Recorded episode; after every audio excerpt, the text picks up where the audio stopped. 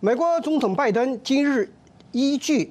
国际紧急经济权利法》发布行政命令，禁止将美国人的敏感的个人资讯出售给包括中国在内的六个关注国家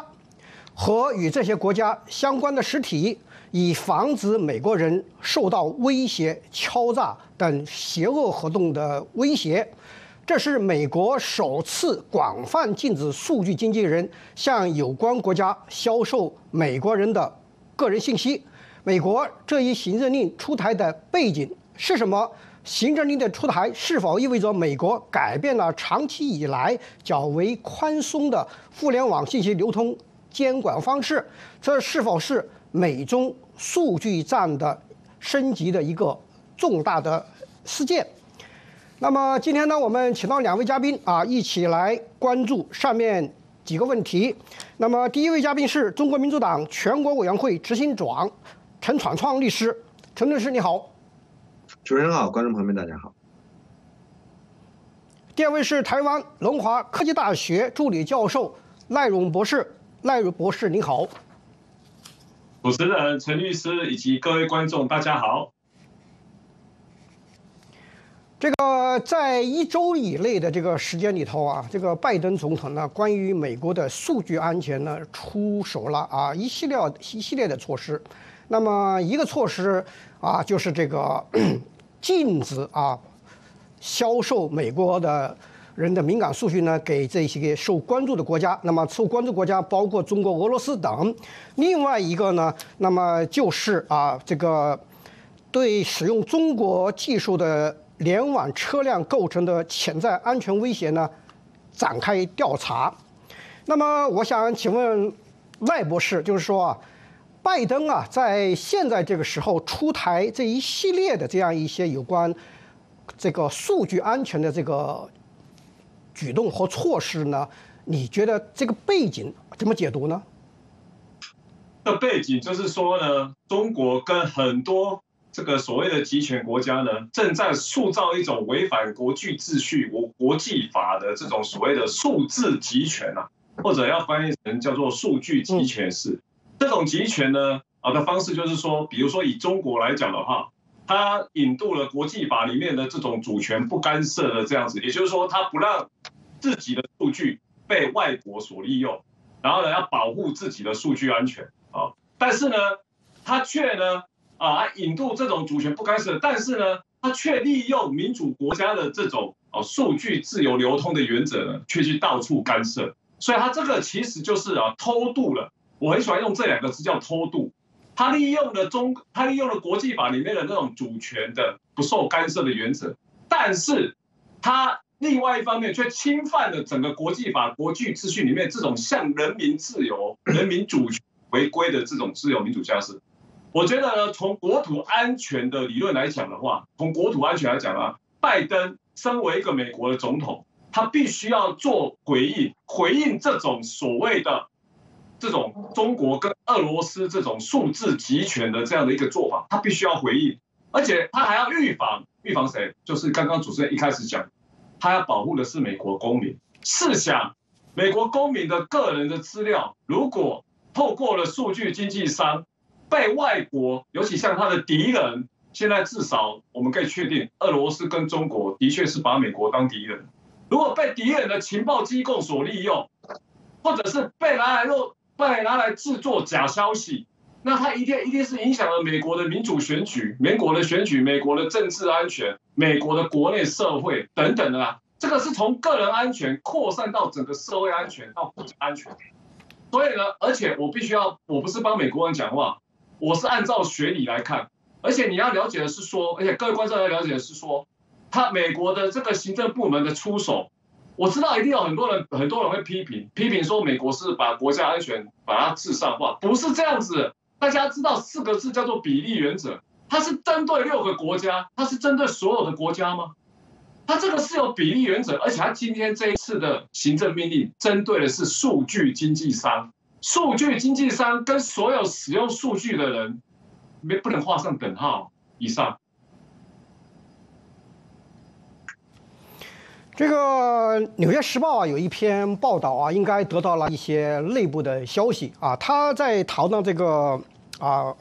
拜登总统的这个啊这个发布的行政令的时候，他说一位高级政府官员啊和记者通话时表示，中国和俄罗斯俄罗斯等国正在从中间商那里购买这类数据，并通过其他企业获得这些数据。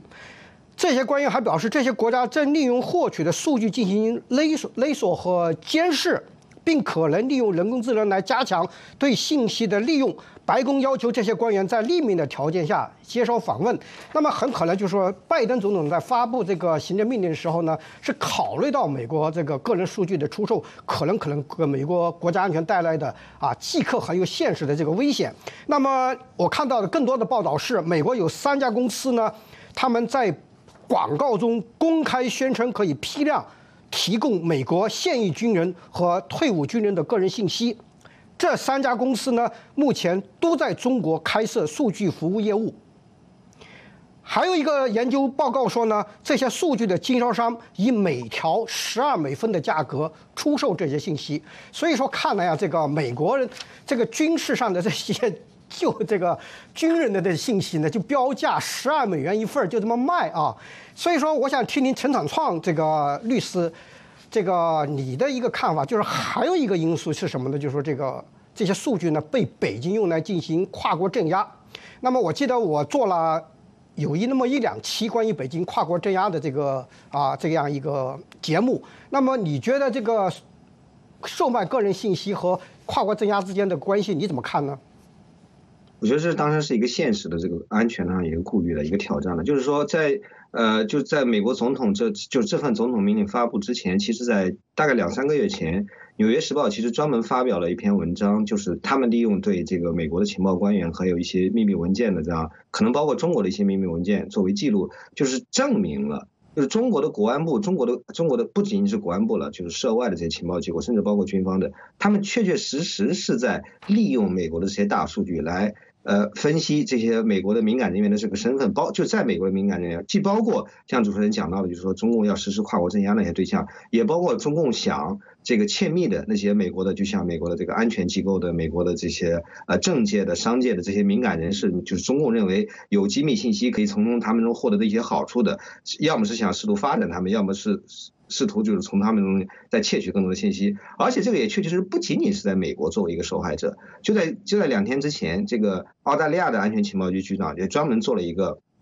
做了一个公开的讲话，他说：“我们现在必须要公开一下我们的这个敌国情报机构对我方采取的一些这个措施。他虽然没点名啊，他命名为 A team，这个 team 其实是非常清楚，这个 T 这个这个 A 国家其实就是中国了。那在这个这个澳洲情报局长这个明确，他也提出来，中国就是在这么做。比方说，他们到这个 LinkedIn 上，到这些这个呃涉及到这个个个人资讯的这些网站上，就是讲啊，我把你这个，我看我既然看到了你是你有可能是在澳洲的某一个呃你是政界的这个。”亲，你你是政界的，或者说你是商界的，比方说是澳洲总理的儿子，或者说你是澳洲哪个政党的议员，或者说你是澳洲哪个安全机构这个人员，你能不能给我提供一些这个 consultation，就是说写点文章？如果有这种秘密，如果有一些内部的这种信息，那就我们就报酬更多。那这些当然就是中国的这种情情报机构在操作。那情报机构最开始的其实一个一个一个工一个工作内容就是说我怎么知道哪些人能够可能掌握这些秘密信息？这个信息其实在。呃，就是这种操作方式，我们在之前几年另外一个案子中，就是说美国第一次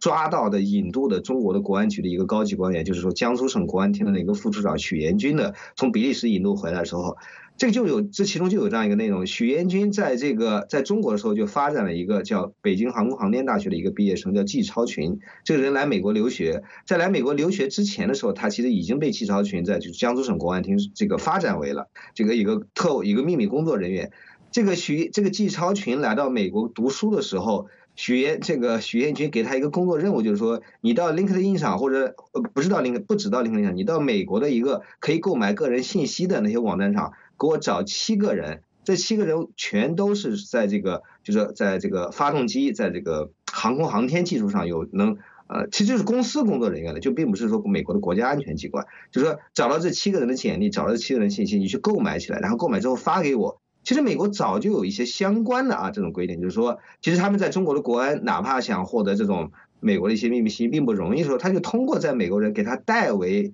购买，然后购买之后，然后再发回中国。那么我们现在当然知道，就是说中共有更强大的一个窃密技术，然后有 AI 这些工具，甚至在这个《纽约时报》那个报道中也提到了，就中国国安部也把这个公也把这个业务外包给其他的公司，然后让他们来操作，让让他们来分析。那所以美国这种担心当然是，我觉得是现实的。而且在前不久还有一个另外的一个，这也是史无前例的一次这个泄密，就是说中国的一个叫安巡公司的。这个公司就专门为中国那些公安厅啊、国安局啦，为那些人提供服务的，这个提供镇压，就包括跨国镇压提供服务的。这个安群就在自己吹牛嘛，就是说，当然现实看也是证明了，就是说。我们有偷窃了蒙古的、越南的、这个泰国的、这个什么国家的这些他们的航空公司、他们的这种情报机关、他们的这个出入境这些信息，可以用来比对那些中国你想抓到的共产党你想抓到那些人，就或者说你担心那些人在这个，比方说维吾尔人啦，比方说一些异议人士啦，他们在国外的这个下落是什么？我们可以把它给分析出来。那么，所以我想，不管是主持人所提问的，就是说这个中共要实施跨国镇压，还是说，呃，我刚才提到，就是中共想购买、想窃取这种国外的这种，不管是商业上的机密，还是军事上的机密，还是安全上的机密，那么。都确确实实这是在现实中发生的事情，所以美国和其他这个自由世界确实有必要对于这种数据安全做出反应。这并不是一个说他们拍脑子想出来说我们好像有这个威胁，然后这个虚构了威胁之后我们要制定一些什么措施来应对，并不是这样的，而是现实中发生，中共确实这么做了，确实在挑战用这种非法的手段来挑战自由世界，挑战自由世界的安全。呃，这个不仅是政治上安全，也包括经济上安全。那么，所以美国做出的反应，我觉得这反应都已经晚了，但是还是还是该做的。嗯，这个陈厂长律师说，美国的这个反应呢，并不是拍脑袋啊做出来的一个反应，而且呢，已经晚了。那么还有一个观察的视角也是挺有意思的，我想请赖博士来点评一下，就是史蒂森中心的中国项目主任苏运啊，他在接受美国之音访问的时候，他说，随着拜登啊为竞选连任加速准备呢，他的政府热衷于树立一种形象，即他们正在认真对待中国的威胁。如果呢没有这种威胁的话呢？拜登的行政当局呢，可能会被他的对手进行批评啊，所以说这样的从美国大选政治的角度来分析这个新的关于国家啊这个信息安全的这样一些举措，那么你觉得你怎么看？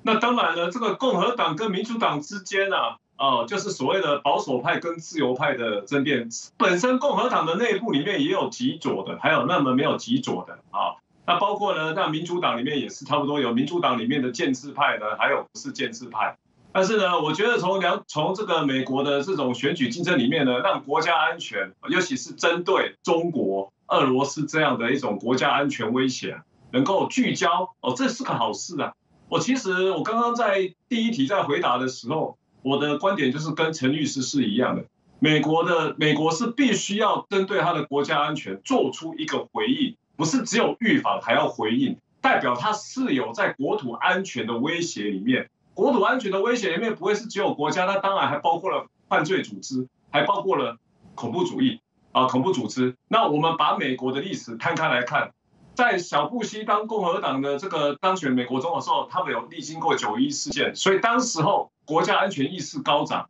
所以呢，啊出现了很多什么爱国者保护法等等，所以当时候就引发了舆论的批评，说。啊，你这个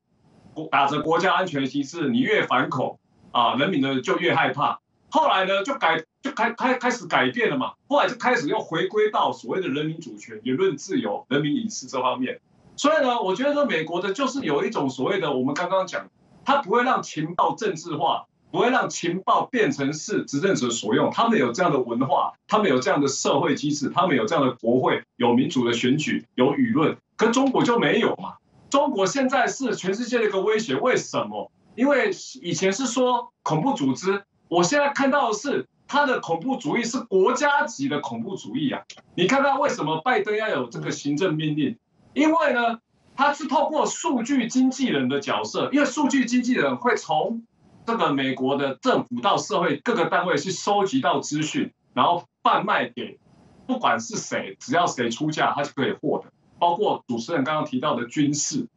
对，所以说呢，中国的情报机构，它的情报活动里面的第一步就是情报收集，情报收集完之后还有情报分析，情报分析完之后要把你的报告交给这个情报的使用者，比如说以中国来讲的话，就是他的党政队，所以情报活动里面的第一步就是情报收集。所以呢，情报收集当然就透过美国的这个数据经纪人的角度，我用钱来收买嘛。所以就等于是说，你会被这个敌人的情报机构拿来，不管是不是经济情报、要科技发展，还是安全情报，你就拿来运用嘛。然后接下来呢，把这个你所获得的这个资讯当做是工具，当做是武器，来挟持全世界所有的人，可能是用威吓的手段，可能是用这个这个呃贿赂的手段，然后来收集各式各样的所谓的情报协助人员。情报协助人员，公开北讲的白一点，就是间谍啊。就是说，你不一定要是，你不一定是公务人员，你在民间社会的任何一个，只要你有一点影响力的，你都可以变成是我中国的这个这个情报里面的这些所谓的情报协助者，就是间谍嘛。所以，当然拜登必须要做回应呢。从从这种选举的角度来讲的话，可能他的对手，他的共和党选手就觉得说你太弱了，你的动作。啊，没有，你是强调自由，我不反对，但是你伤害到国家安全，所以国家安全跟个人自由、自由的民主之间本来就要有权衡啊，两个字叫权衡。你过度的自由伤害国家安全不行，你过度的国家安全伤害个人自由。所以我我刚刚在上半上半段的节目我有提到嘛，你一定要个人自由的维护呢。啊，不是绝对，你一定要是怎么样呢？要保持的这个社会公益原则，还有比例原则，还有法律保留原，我们在法律上都在遵守这样的学理。在违反社会公益的时候呢，政府必须要回应，必须要介入。而且你在介入的时候，你还要比例原则，你不要大炮大炮好小。嗯嗯，好，好。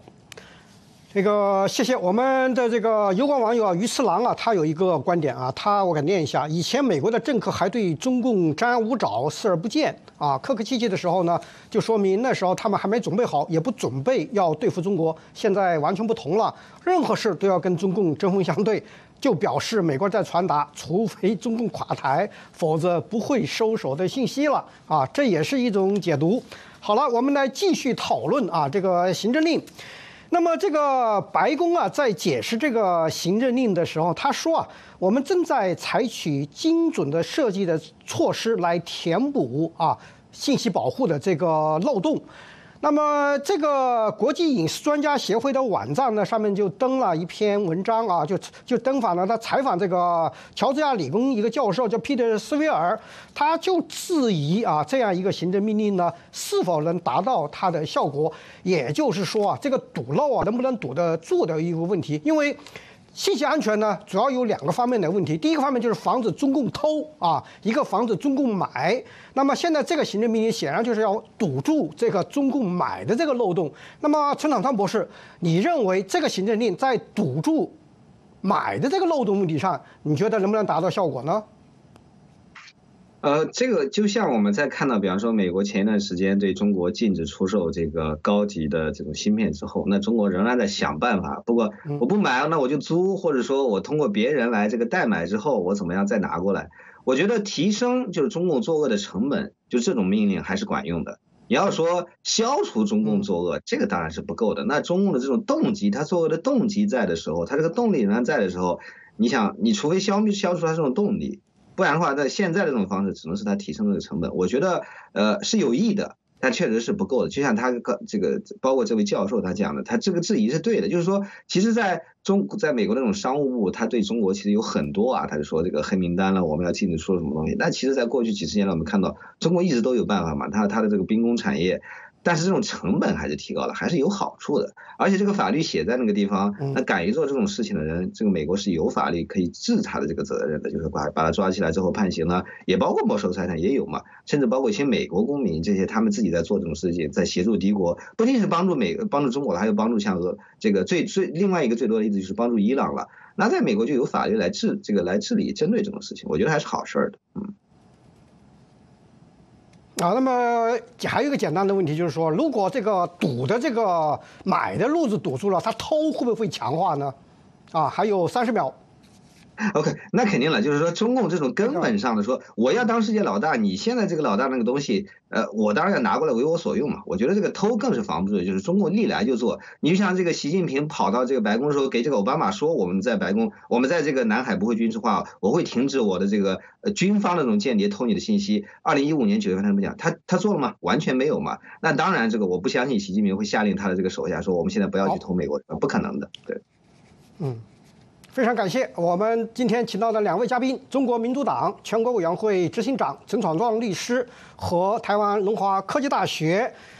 这个助理教授赖润博士呢，参加今天的十四大家谈。我们的两位嘉宾啊，在节目中发表的都是他们的个人观点，不代表美国之音。那么呢，明天呢，我们的星期六，我们的纵深视角节目呢，请大家收看美国之音专家。啊，美国之音专访人工智能专家杜一景。美国科技界呢，接连推出了重磅 AI 产品，美中在人工智能领域的差距是否越拉越大？人工智能浪潮来袭，哪些曾经的期待和担忧正在变为现实呢？请于二月三号早上六点八点收看我们的众生视角。最后呢？我要再次感谢两位来宾的点评和观众的收看并参与讨论。这是陈小平，我们下次节目再见。